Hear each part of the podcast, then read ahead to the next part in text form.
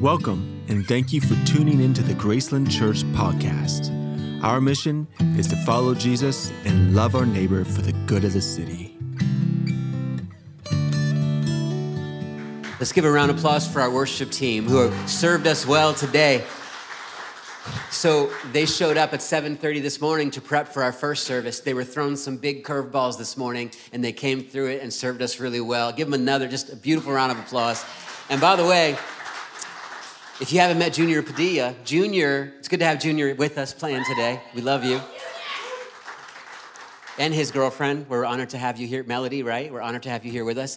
Junior, when my wife and I first arrived to Nashville, thinking we were going to plant a church up in Nashville, we started building that team. It was four years ago now. Junior was one of the very first people we met, and he was the first one to commit to being a part of that church planting team. So he's just a beautiful place in our hearts and is a brother. And his cousins, uh, were a part of the church I served at in Pennsylvania and are now a part of a church one of my uncle pastors in Florida. So we had all kinds of connections and met here in Nashville. Great to have you guys with us. Um, I want to take a Christmas movie poll. Can we still celebrate Christmas a little bit? You guys cool with that? We're in the afterglow. So we were debating as a staff, do we leave? Me, oh, I'm going to take this poll right now among our church. Our staff was debating, do we leave any Christmas decorations up for January 2nd? Um, by show of hands, who thinks you leave, in church, I mean, who thinks we should leave some of our Christmas decorations up on next Sunday, January 2nd? Show me your hand. Good amount, good amount. Interesting, interesting. Okay. Who thinks they should all be down by January 2nd because we're officially in the new year? A few. Some passionate ones on that side. I think the Christmas decorations have it. So we're a democracy when it comes to Christmas decorations. So maybe we'll, we'll leave them up. Although these poinsettias, they're gonna they're getting kind of sad. They might be done by next week. Maybe the trees and some of the other stuff. All right. But we're gonna take a poll on your favorite Christmas movie. I'm only gonna give four options. You're gonna vote by applause. So, and if you're really passionate, you can give a yelp like my, what my wife does all the time. But let's vote by applause. I, I understand I'm not listing all the Christmas movies, but out of these four, it'll be a fun poll. Number one, who thinks the best Christmas movie slash movies are the Home Alone movies? Ooh. We got some love. We got some Home Alone love. My wife yelled Kevin. I don't know if you noticed that. Number two, how about the classic It's a Wonderful Life? Pretty good. You can clap for more than one, by the way. We're not, an ex- we're not exclusive here. Number three, this one's a little risque A Christmas Story. More love than first service. Zach was totally by himself in first service on a Christmas story, and we said you need to repent. So, and then number four, Elf. Who thinks it's Elf? I think in this service, I'm not totally sure. I feel like Home Alone and Elf were tied, and then It's a Wonderful Life was next, and then Poor A Christmas Story was last in both services. But I absolutely love movies, uh, Christmas movies, any movie. I'm a huge movie fan. And since my wife and I got to pastor in Los Angeles for eight years before we were here, we got to really be around the movie industry and the people that make the movies. We had a lot of people in our church that were directors or writers or actors. And an interesting fact that you just don't know unless you live in LA, we never knew it. At the end of movies, if you're at a theater in Los Angeles, almost no one leaves the theater until the credits are completely done for every movie, not just Marvel movies where you're waiting for like secret scenes. And the reason is it's out of reverence for those that have made the movie because they all live there. And Oftentimes, you'll be seeing a movie in Los Angeles, and when a certain name scrolls down, 18 people will stand up in one section and start cheering because that person is in the theater, and they'll take a picture of their name on the screen real quick. And that is a unique thing about the culture there that no one else in the country is aware of. That happens at the end of movies out of reverence. And then I have my own quirk about the beginning of movies, and I want to see if anybody's with me. I'm gonna, this, I'm gonna be a little preachy about this, but I'm just joking. I think that if you go to a movie theater and if you get snacks, popcorn, drink, M&Ms, whatever you do, you should not have one sip or eat one snack until the movie is actually starting. And people like my wife, thank you, people like my wife, sinners, and others like her, sometimes eat their entire popcorn during the previews.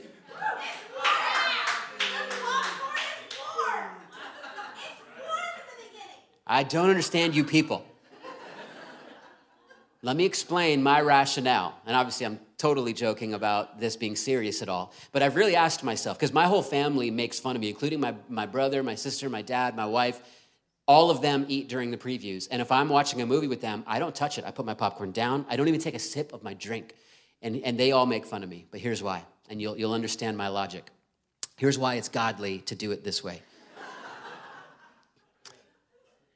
The beginnings of movies are so fun. I love the beginning of a movie. It's like the onset of a new adventure. It's such a great moment in life to start enjoying this new story. And when you save your treats and your drink, it turns that moment into even greater glory. Everything happens all at once. And when the movie's starting and you're tasting that buttery mix for the first time and your Coke or whatever and a peanut butter M&M, it is one of the great moments of life it is one of the great joys. Have you ever heard the phrase pleasure stacking? Pleasure stacking is when you take uh, some things that are really wonderful in life and you stack them all together and you do them at the same time to create this glorious moment. That's what it is to start a movie, a movie and have not eaten anything till you start. Who's with me? Come on. Praise the Lord. Let's respond at the altar. So that's my own OCD craziness. I'm glad some of you guys are with me. Usually I'm quite alone in that passion. So, for a very corny segue, I want to share a sermon called Endings and Beginnings. that's what that whole opening was about. How do we end a year? That's what we're doing right now. And how do we begin a year? I think it's important to do those things well. And one of the most important guiding principles for us as followers of Jesus helps us in thinking about this and it transforms how we end things and how we begin things. And this is my prayer for all of us as we end 2021 and think about starting 2022. First, out of Jesus' teaching about prayer, just one line out of the Lord's Prayer, he says, Pray this way Your kingdom come, your will be done on earth as it is in heaven. And then later in the same book, in his teaching about worry, Jesus says, But seek first his kingdom and his righteousness and all these things will be given to you as well. The all these things he's talking about are the needs of life, you know, food, clothing, shelter. And Jesus was talking about how these things can start causing us worry and we chase after these things. But he said, no, no, no. The only thing you need to seek is his kingdom, God's kingdom, and God's righteousness. So these are both centered around this idea of the kingdom of God. And number one in your notes is an, an essential guiding principle for followers of Jesus is seeking first his kingdom. There is no better way to end a year with reflection and begin a year with planning than around the idea of how we are seeking first his kingdom. Because part of ending well is remembering well. A great teacher said, You don't learn from your mistakes, you learn from the mistakes that you reflect on. A lot of times we just blow through year after year after year and we don't stop to reflect and think. And what I want to encourage you to do, perhaps even right here this morning, is reflect on 2021, actually think about it. And in this context, when was it that I really sought first his kingdom? And what did that result in in my life? And when was it that I really didn't seek first his kingdom? And what did that result in in my life? That's called learning from mistakes. And then, same thing for our planning. When we think about going into a new year, part of beginning well is planning well. Planning is a chance to pre decide. So before we even get into it, let's ask ourselves how will I seek first his kingdom in 2022? And how do I expect that to go? And maybe what are the areas where I expect to be challenged around this idea? And before we can really talk about this more, we have to define what the kingdom of God is to even understand these commands. And I find in my pastoral work in, in the West, particularly, and in kind of the evangelical church of the West that a lot of us here are accustomed to, we don't hear a lot of teaching around the kingdom of God. Yet the kingdom of God is one of the central messages of the entire Bible. Arguably, it is the central message of the Bible is the proclaiming, the announcement of God's kingdom. Yet most of us would be hard pressed to even define what is the kingdom of God. And if we don't have a sense of what it is biblically, we won't really understand what it is to pray, Your kingdom come. And we won't understand what it is to seek first His kingdom. Like, okay, great, Pastor Nathan, but how do I seek first His kingdom? So let's define what the kingdom of God is and start with a couple quotes. Colson said it this way The wonderful news of the coming kingdom of God is the heart and core of Jesus Christ's message for humanity. Do you remember the very first thing Jesus preached was repent for what? The kingdom of heaven is near. This is the message. Another quote I'm going to read, it won't be on screen. For all of Jesus' repeated mention of the kingdom of God, he never paused once to define it. Nor did any hearer ever interrupt to ask, Master, what do these words, kingdom of God, which you use so often, mean? On the contrary, Jesus used the term as if assured it would be understood. And indeed, it was. The kingdom of God lay within the vocabulary of every Jew. It was something they understood and longed for desperately. To us, on the contrary, it is a strange term. And it is necessary that we give it consideration if we are to comprehend it. We must ask where that notion came from and what it meant to Jesus and those to whom he spoke. In the Old Testament, the Jews' hearts were oriented around the hopeful announcement of the kingdom through the promised Messiah who would accomplish this. But for us, in our modern culture of the West, the concept of kingdom is foreign. Like, we don't live in a kingdom, we live in a democracy. And for the majority of us that are born and raised in America, that's all we know. And did you know that the word gospel just means good news? And when, you, when, when we use the word gospel and good news in church, we're talking about the message of Jesus, the message of Christmas. But all other kinds of schools of thought have gospels too. They have, they have things that they try to um, proclaim as the good news. The question is, what good news really works? And the good news of America is the American dream. That's the gospel of America. And I'm not commenting on whether that's really great or not really great. I'm just saying that is the message we proclaim and are often raised in in America. And the way that that affects us is it teaches us something called radical individualism. So we're not a part of a kingdom and a people. No, we are a part of seeking our own American dream. We are a democracy. We're used to having a vote. And it's kind of turned into this very kind of loosey goosey authority. So, relative morality, relative authority. You guys know this, but now in our culture, even truth is movable, right? Everyone can have their own truth. And so, when we talk about kingdom and authority in the language of Scripture, it is a giant disconnect from what we know as the reality of life, which, which, what makes it really important to really consider and talk about. And so, here's a few definitions. In Hebrew, the word for kingdom is malku which means royalty, reign, kingly authority. And in Greek, the word for kingdom is basileia, which means royal power, kingship, dominion, rule, the right or authority to rule over a kingdom. So, number two in your notes, the kingdom of God is wherever the authority of God is established. It is wherever Jesus is king. So when we pray, your kingdom come, we are praying, Your authority be established. And when we are challenged to seek first His kingdom, we are challenged to seek first His authority, His rule, His reign. And what's interesting about this is you might think, oh, everywhere is the kingdom of God because He's God, He has dominion over everything. And in a theological sense, we believe that He's sovereign over all, but He chose in perfect wisdom to create us with our own free will and our own authority kingdom unless you're living under his authority.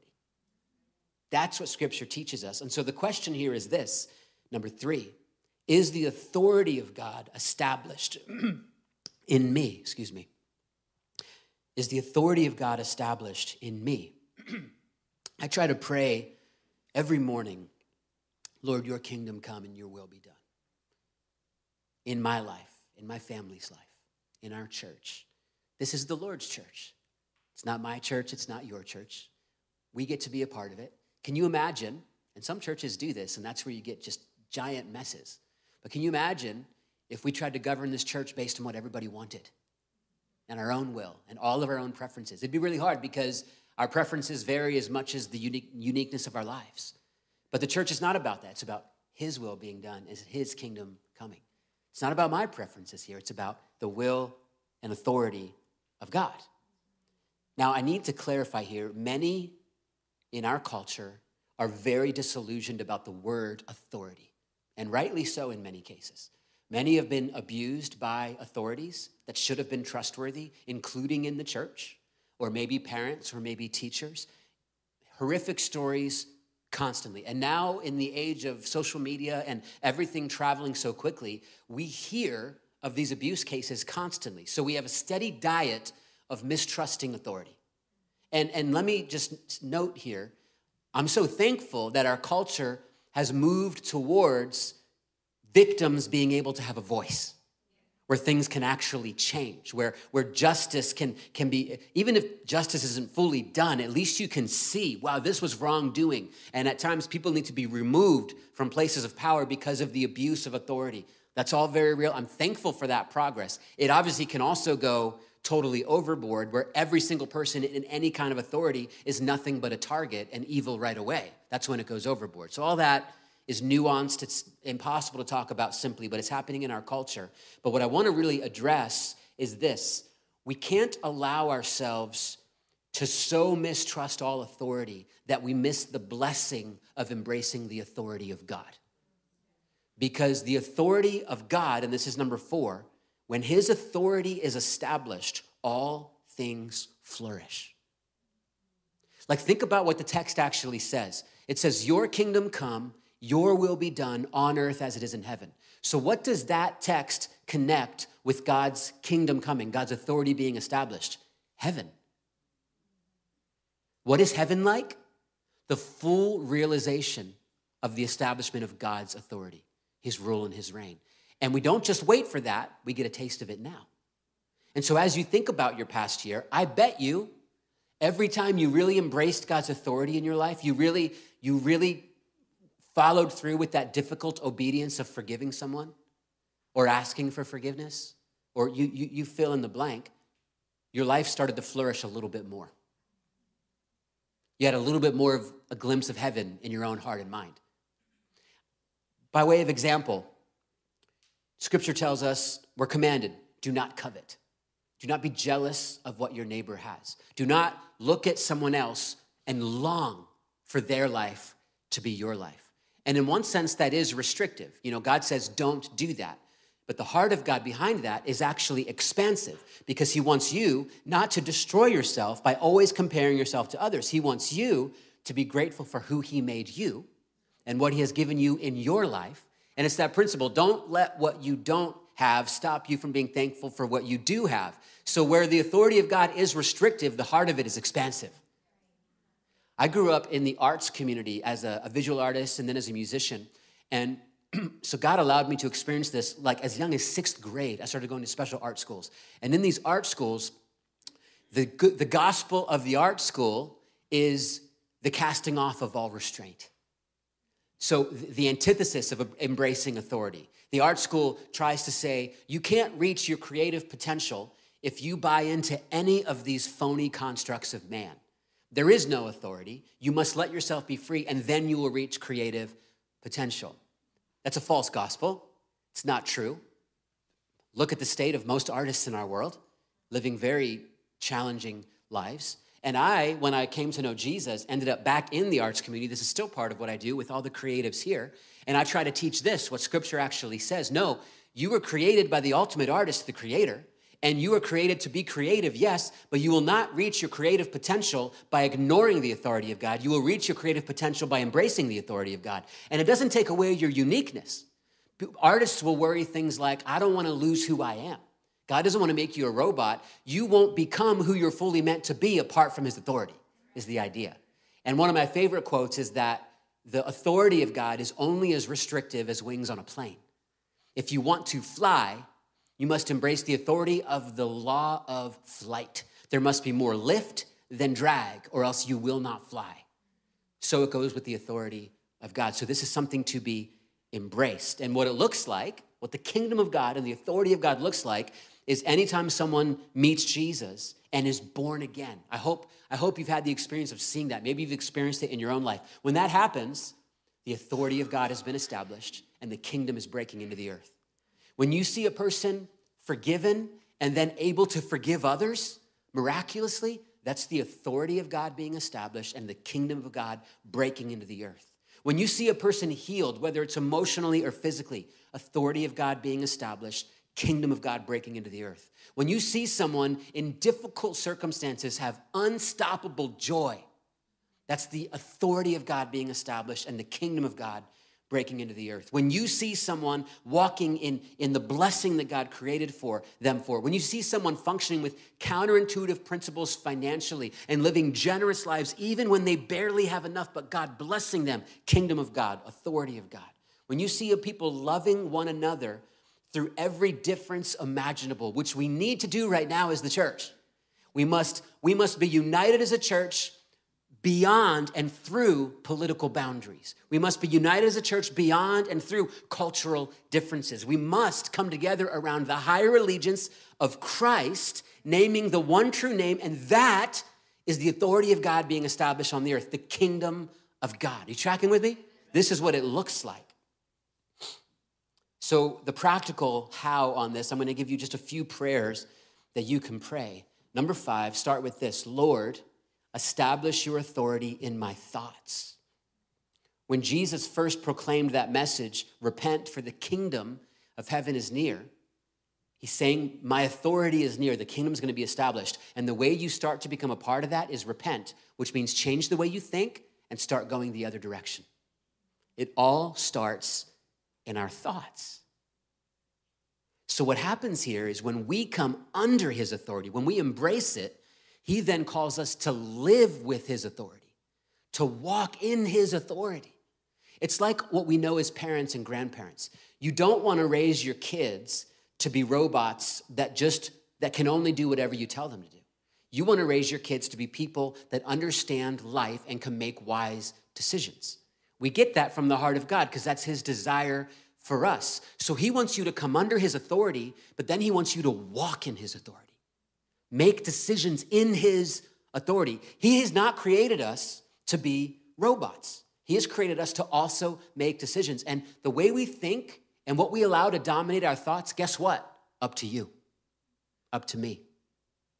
We can't allow his authority to, his authority will never be established in our thoughts unless we take authority of our thoughts.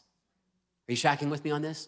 We have a role to play. And there's this quote that I love when, when a room in your house goes dark, you don't call the electric company and ask them to turn on the lights. You turn them on yourself. Electric companies supply the power, but it's up to you to flip the light switch and put that power to use. Similarly, I believe the number one reason that Christians aren't walking in the flourishing life He's called them to is that people are asking God to do something that He's given us the power to do.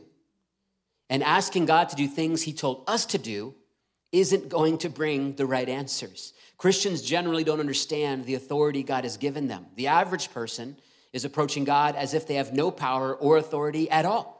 People often are focused on their need and they feel they were powerless to have anything to do with changing their situation. Yet believers are anything but powerless. Without Jesus, we can do nothing, but he said he would never leave or forsake us, so we are never without him. The power that raised Christ from the dead is dwelling in us. Watching a dog run in circles chasing its own tail can be funny. Round and round the puppy will go trying to catch something it already has. Unfortunately, this can also be the picture of us as Christians, chasing after something we already have. And we sometimes think, what is it that I already have? based on scripture, he says we already have everything we need. In fact, God has met all our needs before we encountered them, before we were even born. God has provided everything we need, and it starts in our thoughts. Now, I'm not saying you're not going to run into situations where you just need miraculous provision and God to show up. The point is, He has set that up ahead of time. So we don't need to hit that and then just like freak out and panic. We take authority in our thoughts, we trust Him in what He says. Isn't it a beautiful illustration and kind of a sad illustration to think about us going into life like a dark room? Wow, it's so dark in here, so much darkness. Lord, I wish there would be some light. And he's like, flick on the switch. Like the electric company is the power source, but we must flick on the switch in our own thoughts. To help with this, I use declarations in my own life, just reminding me of the truth of Scripture. I've shared uh, these before a couple years ago, but I'm going to read through them. I am a child of the King, and I know him. My name is securely written in heaven. by the mercy and grace of God through Christ. I will be fruitful beyond what I imagine as I remain in Christ. And let me pause on this one for a second just to explain how these things can be profound. So, this one for me really helps me frame how I live.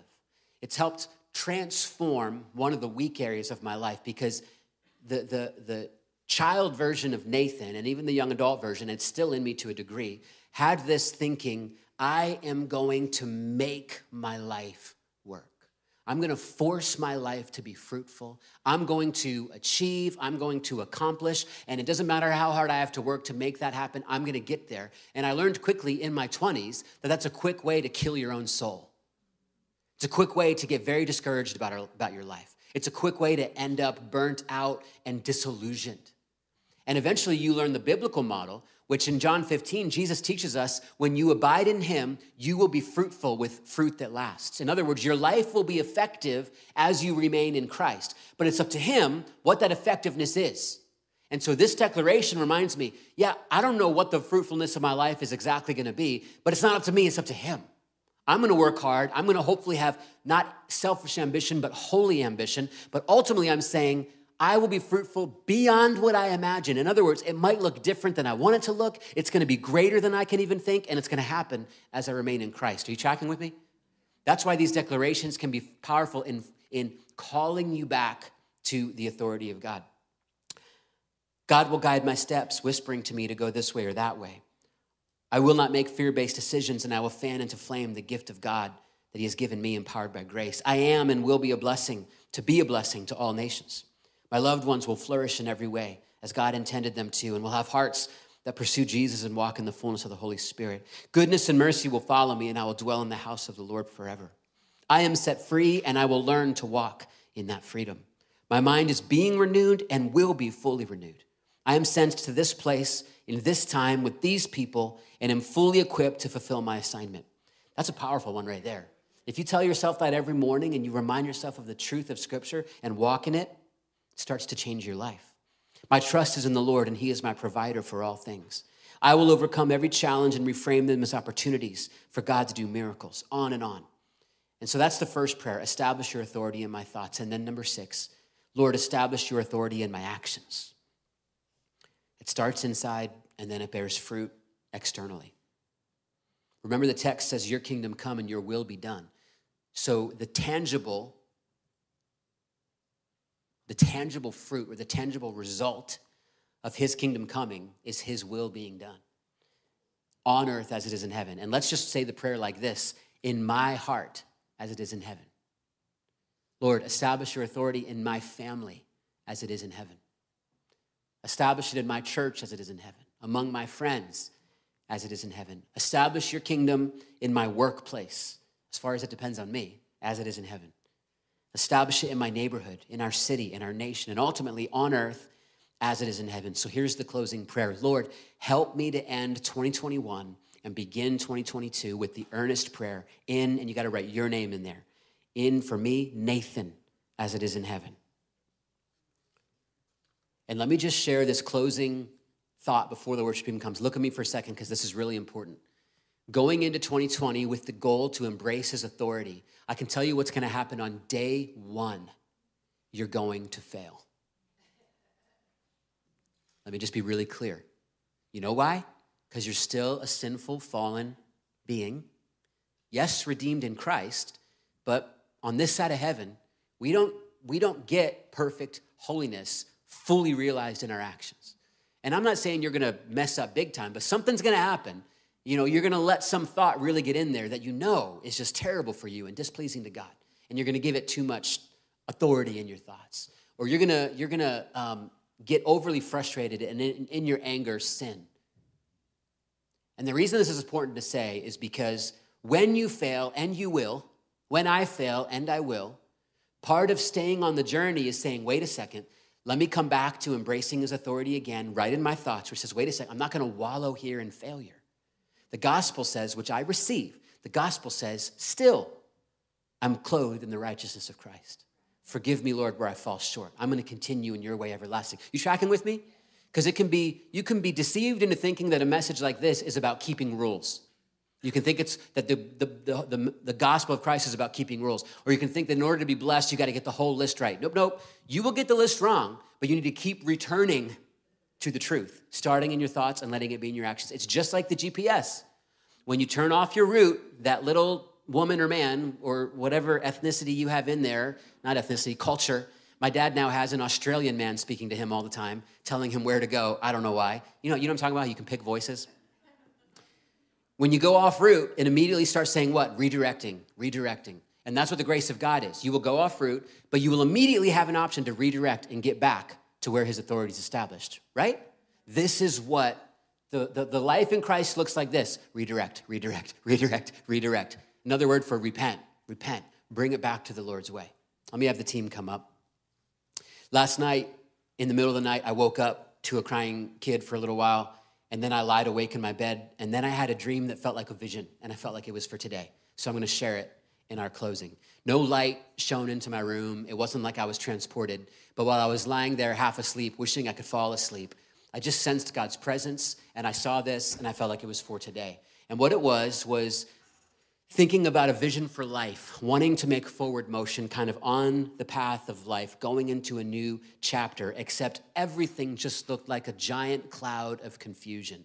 It looked like a giant mess, no way forward, no clarity, no potential path to even sort it out. A very frustrating place to find yourself, kind of standing on the precipice, but not knowing how to proceed. And of course, we've all at times found ourselves in moments like that in life, and some of us might be there right now. And maybe you're not there in every part of your life, but in some area of your life, it's like a big cloud, and you just have no idea how to proceed. And then in this dream, God reminded me of this message and what it is to say, Your kingdom come, and to embrace his authority in the right here and the right now. And he reminded me that he's always given some way for us to obey him right here and right now. And if you don't know what that is, think about your last area of disobedience and bring that into obedience, right? You don't even necessarily have to hear anything new from God. Go to the scripture and you're going to see stuff in there that God is going to stir in your heart to obey Him in, to embrace His authority. Forget the big cloud out there. Focus on what's right here. And then, as you do that, and here's the miracle of following Jesus, as you begin to embrace that authority, all this big jumbly mess that we don't understand begins to supernaturally align in ways that we couldn't make it align anyway, and you start to have a path forward, even though you might not see more than one step at a time. Which is the biblical model. He says, Your, your lamp is a light unto my feet. And when you hold lamps in the darkness, how many steps do you see? Like three. You don't see a hundred. And here's why this is so helpful practically. You can let go of feeling like you need to know everything about next year or the next 10 years or the next 50 because it's impossible. And you can say, wait a second, what are you saying to me right now, Lord? And it's in embracing the authority in this right now and in the next right now and in the next right now that gets you exactly where God has called you to be. It might not be where you thought you were going to be, but will be where He wants you to be. And I don't know about you, but that's what I want. Less of me, more of you, Lord. Less of my vision, more of your vision. And I can tell you personally, one of these things for me, ever since I've been married, and really our first few years of marriage, God just started grinding this in me. I'll tend to seek, uh, especially 15 years ago and 14 years ago when we were first married, I would tend to seek the Lord about just the grand vision and God, how are we going to do this? How have you called me to, to participate in this? And God's always just like, calm down, little boy. like, you know, like, calm down, serve your wife. For me, that's one of the things God always tells me. And I'm saying this in front of my wife. She knows how, I don't know what she would grade me at, but it's definitely not 100. Let me put it that way. Maybe it's a C. I don't know. What do you think? No, I'm not going to ask. I'm not going to ask. We'll talk later. they want to force you to lie in front of the church. I, I can tell you this I've grown in it. I've grown. It's the process of getting more and more like Christ. But in serving my wife, and then of course my kids, we have four wonderful kids, the hardest assignment in my life. And God's like, in doing that, Nathan, then I'll, I'll make your life fruitful in the way I want it to be fruitful. I, I'll take care of all of it. And I don't know what that is for you, But God's to bring things to your heart, and you can rest today by embracing his authority. You know, when he says, Jesus says, Come after me, you who are burdened, weary, tired, take my yoke upon you, for mine is easy, my burden is light. You know why that is? Because when you come under his authority, his yoke, he is now carrying responsibility. The weight is on him, it's not on you. You can just say yes in the moment. Don't you guys, do you feel that beautiful rest as we talk about it? That, that, that, that open door for us. But we have to live within the tension of not knowing where we're going, and that's okay. We don't know the end result. So, Lord, we ask for you to help us with this. We thank you for your word to us. We thank you for the invitation to follow you, Jesus. We thank you for this great salvation, for the message of Christmas. What a gift.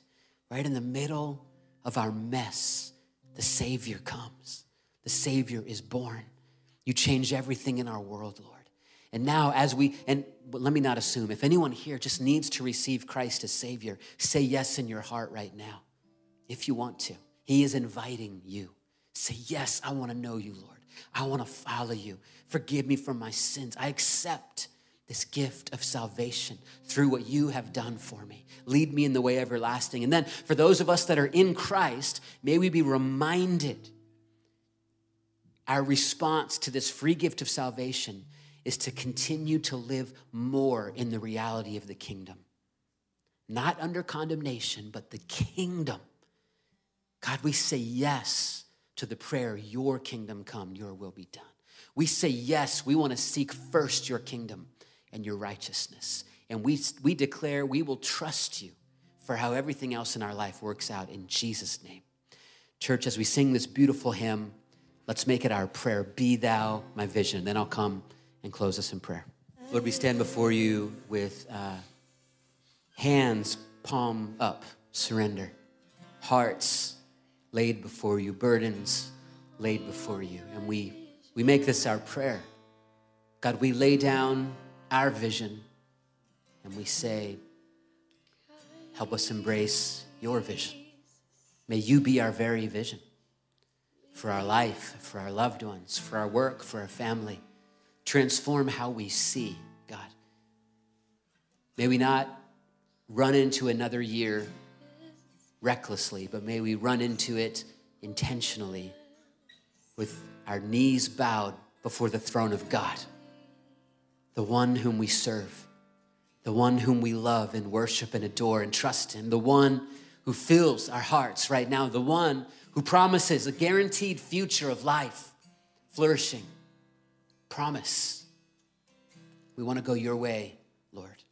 That's our declaration. In Jesus' name we pray. Amen. I'm going to pray this benediction. So honored that you guys were here with us today, our last Sunday of the year. Crazy. People are always not sure whether to clap about that because they're like, Am I happy? Great, no more Sundays this year. Or what are we clapping for? I, I confuse people when I do that one, but it's okay. Spattered applause. I always just think it's significant. Uh, it's our last time gathered as a church for this entire year. And when we do it again, we'll be in a new year. Who got to be here for Christmas Eve? Wasn't that fun? We've never put that many people in this room at one time. So it was a good experiment on, on what that looks like and what our options are as we grow.